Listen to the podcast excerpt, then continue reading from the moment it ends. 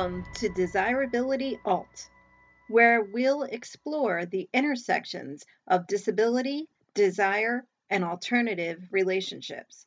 I'm your host, Angela Car. This podcast is intended for an adult audience who identifies with or is curious about alternative relationships, including kink, BDSM, non monogamy, total power exchange, and more. This content is not suitable for those under the age of 18. Get ready, listen by yourself, or gather with your partners and enjoy this episode. Welcome back to DISIRability Alt. This is Series 2, Episode 2. Let's talk books. Today we're going to talk about a book that came out recently that I'm happy to say I contributed to, but is it it is an amazing book. It's called The Handi Book of Love, Lust, and Disability. So, this is so cool. Andrew Gurza, who is one of the people that I look up to, who started the Disability After Dark podcast, he and his sister started working on the Handi organization which will be providing accessible sex toys for folks with disabilities. In particular, they call it handy because it's help it's to help folks who may have difficulty with holding on to a sex toy, maybe um, issues with hand dexterity, things of that nature. So in doing so, they ended up creating this book, and the proceeds for the book go towards their mission of creating accessible sex toys for everyone. So there were 50 contributors to the book. What they did, uh, this was genius. They interviewed 50 people all around the world with disabilities, people with all different types of disabilities, and they asked a series of questions. And you get responses from from all these folks. It's very diverse, which is wonderful. There's folks of many different races, folks of many different genders, and folks with many different types of disabilities coming from all over the world including America, the UK, Canada, Australia, all over. I love in this book that they do talk with people with all different types of disabilities. So it's not just physical disabilities, it, there's people with mental health disabilities, there's people with neurological conditions, there's people with autism, with ADHD, with pain issues, with chronic pain, with chronic illnesses. So it's really varied, and that's really awesome. So, what I thought I'd do today is just let you know about the book. And I thought there were a couple of questions that I answered in the book. So, I'm not going to talk about those questions specifically, but I thought I'd like to share a little bit about some of my other favorite topics that came up in this book and let you know how I would answer those questions. To see the questions that I answered and to see the answers of other folks that are in the book, you'll have to get the book yourself. I really want to encourage everyone to buy this amazing book. And surprisingly, it's about sex and lust and disability, but surprisingly, there's a lot of people that talk about kink in this book too, which is awesome. So please get the book. So, again, I'm just going to go over some of my favorite topics, some of my favorite questions, and give you my answers, how I would answer. So, you definitely want to pick up this book. They do talk about some things here that I've talked about in my podcast. Um, things like coming out disabled. You know, I've shared before about how, for me, I have a very visible disability. However, there are parts of my disability that folks are not aware of. And so I there's a lot of things I've come out to a new partner about, such as the bladder and bowel issues that I have from spina bifida. That's not something you want to talk about on a first date, right? But if it's someone you're planning on having sex with, maybe it is. So I've talked about that on prior episodes. You can re listen to those if you'd like. I won't spend too much time on that question, but I'm really glad that they addressed it in the book. What else did they talk about? They talked about societal perceptions. You know, society often sees us as childlike and sees us as not having sex.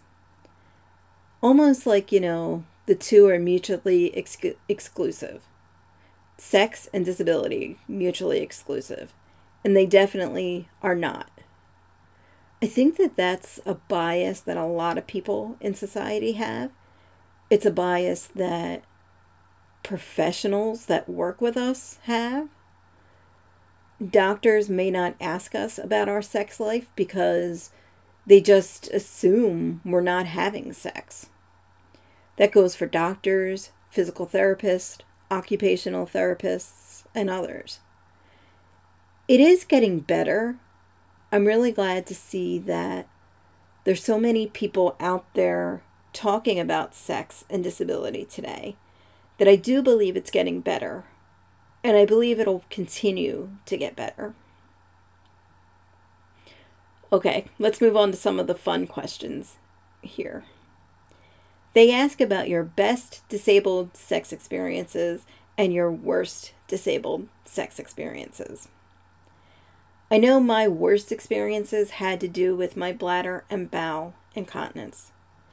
Times when I was younger and I didn't realize what would happen to my body when I had sex, or I was confused about it, and so I didn't talk about it. And I had bad sexual experiences when I had accidents in bed. One lady I had sex with once accused me of giving her a boil because of wetting the bed during sex. Because I had a bladder accident during sex. So there were definitely some some embarrassing times. Some of my best disabled sex experiences I've described in prior episodes where I talked about threesomes that I've had. I'm going to say my favorite sex experience was when my sir and I had been talking for a while before we even had sex. And I told him about a fantasy I had. He ended up doing everything in the fantasy when we actually had sex. That was incredible. The fact that he listened so well to me and he paid attention and remembered each little detail of that fantasy and made it come to life. Now, of course, it wasn't as perfect as it was in my head because of my disability and positions that I can and cannot get into.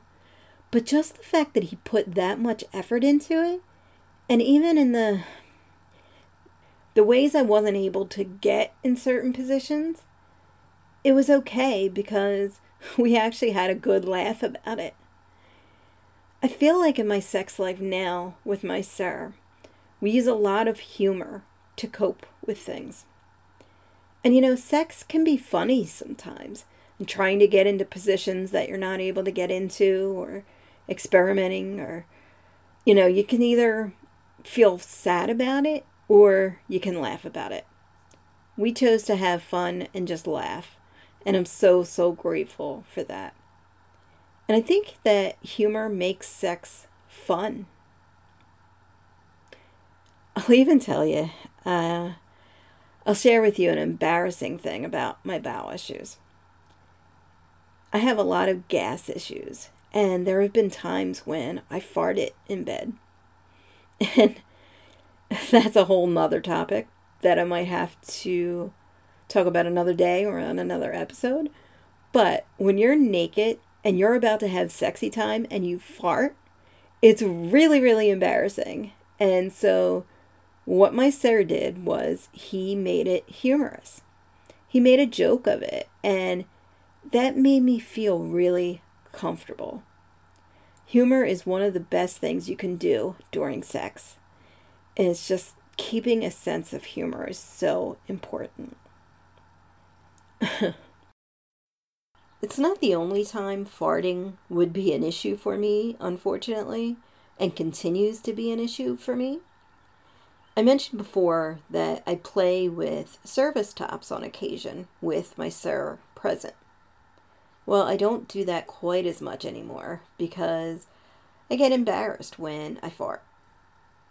I feel like, is this really my life sometimes? So unfair.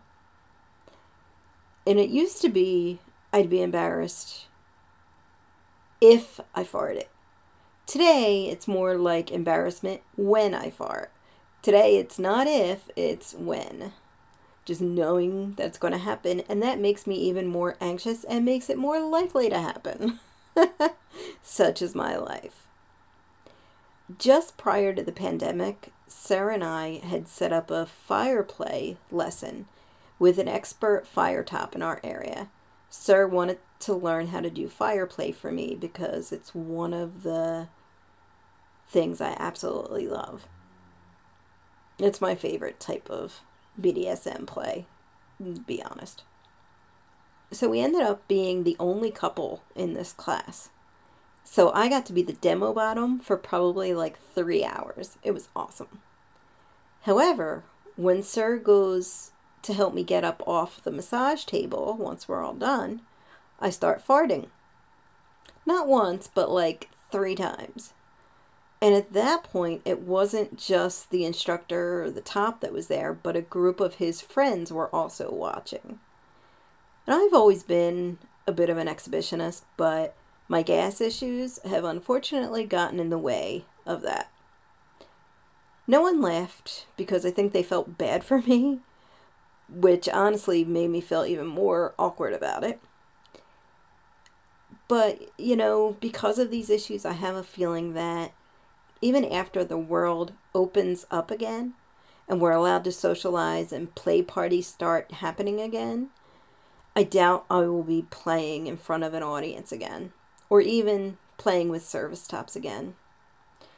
feel like it's something else my disability has taken away from me my desire to be an exhibitionist and to play publicly. This is something I really enjoyed in my 30s, and now at 45, I'm no longer able to do so. So I just have to find other things that I enjoy and do other things and find other things that I can enjoy. But having a sense of humor is really important for many issues having to do with sex and disability.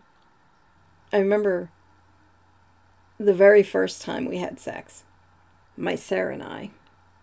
I can't remember what I did exactly. I think I was having trouble getting on top of him, and we were both kind of laughing. And I said, Are you laughing at me? Because I was feeling some shame and embarrassment. And he was like, No, I wasn't laughing at you, but now I am. and it was just so funny. And it makes for a, a, a neat story later on. He also said something really cool to me, which was, you know, this isn't my first rodeo and it isn't your first rodeo. You know, getting older and being disabled and having sex, it's not always going to be like the fantasy. There are positions I could get into in the past that I no longer can. To be honest, even when I get into bed at night by myself, I'm starting to have trouble getting into a comfortable position. And that's not even with a partner. I have to go to bed much earlier than Sir does. I just need more sleep than he does, which is actually something that we negotiated. I had actually asked him to give me a bedtime, and he helps me, reminds me to go to bed at 10 o'clock every night because on my own I wouldn't do it. And then the next day I would be struggling because I'd be so tired. I wear a CPAP at night because I have sleep apnea. I also use a pillow in between my knees because I have um, I have knee pain and I have back pain and so I have a CPAP and I have a pillow in between my knees when I go to sleep. And I have to start off on one position and then in the middle of the night I'll roll onto the other position. And if I stay on one side too long, it causes pain. And so I have a very particular way I have to get into bed and sort of scoot over. And Sir puts me to bed. That's one of our rituals. And, you know, we've made a ritual out of this or a protocol out of this. And, you know, we find a way to enjoy it and to make it special. And I think that's the beauty of being in a power exchange relationship is finding those moments that we may have trouble with and creating a protocol around that to make it special and, and make it helpful. And make it making is sort of for me making bedtime something we can look forward to together. Okay. So they also talk a lot about masturbation in the book and that's a big topic for me as well. I just recently actually had to throw out some of my sex toys because honestly, I haven't used them in years. When I was younger, I was able to masturbate and use those toys. Today, not so much. With the weight that I've gained and the pain issues I have in my shoulder, there's two toys that I have that I can manage with today. The rest, I decided it was time for them to go in the trash.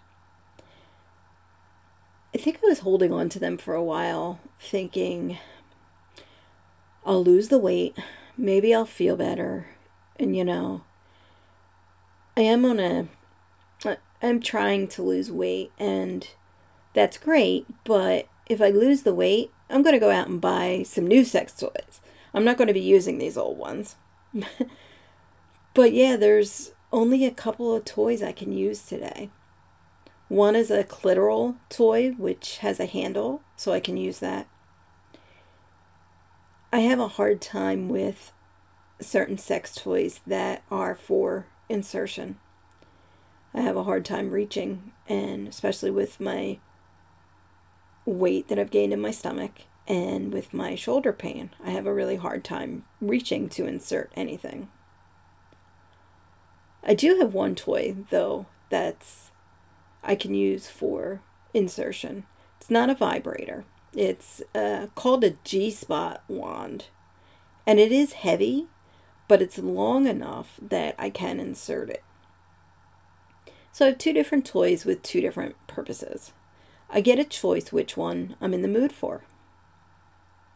In the past, I could have probably used both of them together, but I wouldn't be able to do that today. At least not in this point of my life. Not today. Yeah, I'd age 45 with spina bifida. Grief and loss. As you know, that's a huge, huge topic for me. I lost my husband when I was 39. I lost my uncle as a child who was really like a big brother to me. Actually, one of the tattoos that I have is a Atari joystick with a candle on it, and that's in memory of my uncle because he used to when I was a kid, he would buy me Atari vi- video games for Christmas. But before he gave them to me, he would open them up, play them so that when we played together, he could beat me at the video games. so I have that tattoo as a memory to him. Actually, in fact, four out of my six tattoos are memorial tattoos. So I've had a lot of grief and loss in my life. But grief and loss goes further than grief over death. I really love how the book talks about grief around our disabilities. They talk about how your advancing disability affects your image of yourself, affects your sexuality, and affects your relationships. And how do we experience grief and loss regarding our disability and regarding our sexuality? You know, getting rid of my sex toys was actually pretty depressing to me because I can't use them anymore. Coming to that realization was really hard for me. As I'm getting older, I'm much less able to do the things I was once able to do, and that's hard for me. I struggle with that a lot, and it's hard for me to really talk about. So it was so nice to hear stories from other people in this book who get it. Now, as I'm getting older, it's hard for me to talk to people that I'm close with, people that are friends and family, because I think I'm the youngest. And when I talk about it, they sort of feel like, ah, you're only 45. Wait till you get to my age. And I get that response from a lot of people. And so I just stopped talking about it. But I do have to admit that age 45 with a disability is much different. I feel like I'm 45, but I'm going on 80. My grandmother, who is 82, gets around better, has better mobility than I do. And we both use aids. She uses a walker, I use crutches, but she gets around a lot faster than I do. And I actually just I'm really excited. I got a power wheelchair recently and I just ordered a carrier for my car. So I'm going to be able to get around in my power chair soon. I haven't been able to, to do that. I had to walk with my crutches because I didn't have accessible transportation for a while. And so I've just been struggling to go with my crutches, and I'm really slow and when I have to walk a lot, it causes a lot of pain. And I have to take a lot of breaks. So I'm really excited that this power chair, having this power chair, is freedom for me. A lot of people think of a power chair, or they think of a wheelchair in general as, oh, you poor thing, you need a, a wheelchair now. And I'm like, no, I'm excited. I can't wait to be able to use my wheelchair. I'm so excited. I'm excited that I'll be able to get to my doctor's appointments um, without pain, which is pretty much the only thing I've been doing since COVID and um, since my mobility has decreased. But I'm also excited to be able to start, you know, once COVID is over, once everybody gets vaccinated and the world opens back up again, I'm excited to make plans in the future. I'm excited to go on vacations. Uh, there's another couple that we are very close to, and the four of us are now hopefully planning a vacation. And I'm really looking forward to that. We're hoping to go to New Mexico. And New Mexico, I was actually, I lived the first couple of years of my life in New Mexico, and I have family in New Mexico. So I'm really excited to get to New Mexico again. And I'm really excited to take this trip uh, with this other couple. Without that wheelchair, I wouldn't be able to make these plans. So I am so grateful for this wheelchair and for this carrier that I should have in a few weeks. And I just, you know, there are times when I get start to feel depressed over my loss of mobility and feel that grief. And I just had to remind myself of all the things that I'm grateful for when I get into that depression because that does help lift me up. I have a lot to be grateful for and I have a lot of things to look forward to going forward and I have to just keep myself in that mindset. One of the things I love about reading this book is I got to see quotes from other sex educators that I admire and also see some new names that I'm not familiar with. Eva Sweeney is one of those educators that I've always admired. She does Cripping Up Sex with Eva. She's amazing. And I actually had a chance to work with her very briefly. Um, I worked with O School for a short time before they changed their platform. And so for a, a, small period of time, I got a chance to work with Eva, which was great. And it was really good to, to see her quoted in the book and some others as well. So, so the only thing I wish that they had added in the book was I wish they would have included maybe contact information so that we could connect with some of the writers in the book. I wish I had a way to contact some of the writers that were in the book, particularly the ones that I'm not familiar with. Um, that would be the only thing that I might do differently. But I love how the book helped me to see stories that were so similar to mine. I was amazed re- reading this book in how similar the contributors were, how similar their answers were to many of these questions. I also really appreciated that the Handi team sort of gave this, they gave a synopsis and findings from each section in the book. They talked about what, what they found when they asked, asked these questions if you're someone who has not considered sex and disability, um, then I think you'll be surprised by this book. you I think you'll be surprised at how sexy we can be. And I think if you're a person like me who's disabled, I think you're going to be applauding this book, jumping up and down figuratively, saying to others that this is a must read you're going to want your family and friends to read this book too, maybe to help understand you. At least that's how I felt. So go ahead, please get the Handi book of love, lust, and disability and let me know what you think of it. While you're at it, go to the That's Handi website and share your thoughts with the Handi team who was responsible for creating this amazing book. I'll put links in the show notes to the Handi website so you can contact them to let them know what you think of the book as well. At the end of every episode, I'll be asking a question for you to consider.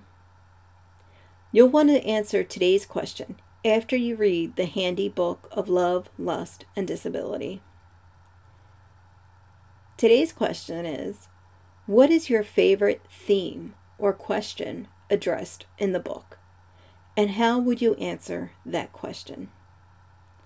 Please go to disirability.com. That's D I S I R ability.com and share your thoughts with me. Thank you for joining me today. Stay well.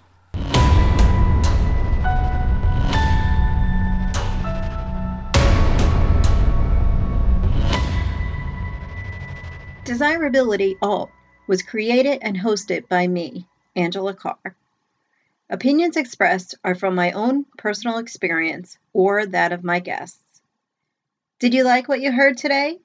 Be sure to follow DISIRability Alt wherever you listen to podcasts. Until next time, you can also find me at disirability.com or on any social media at disirability. That's D I S IR ability. Thank you for sharing this journey with me.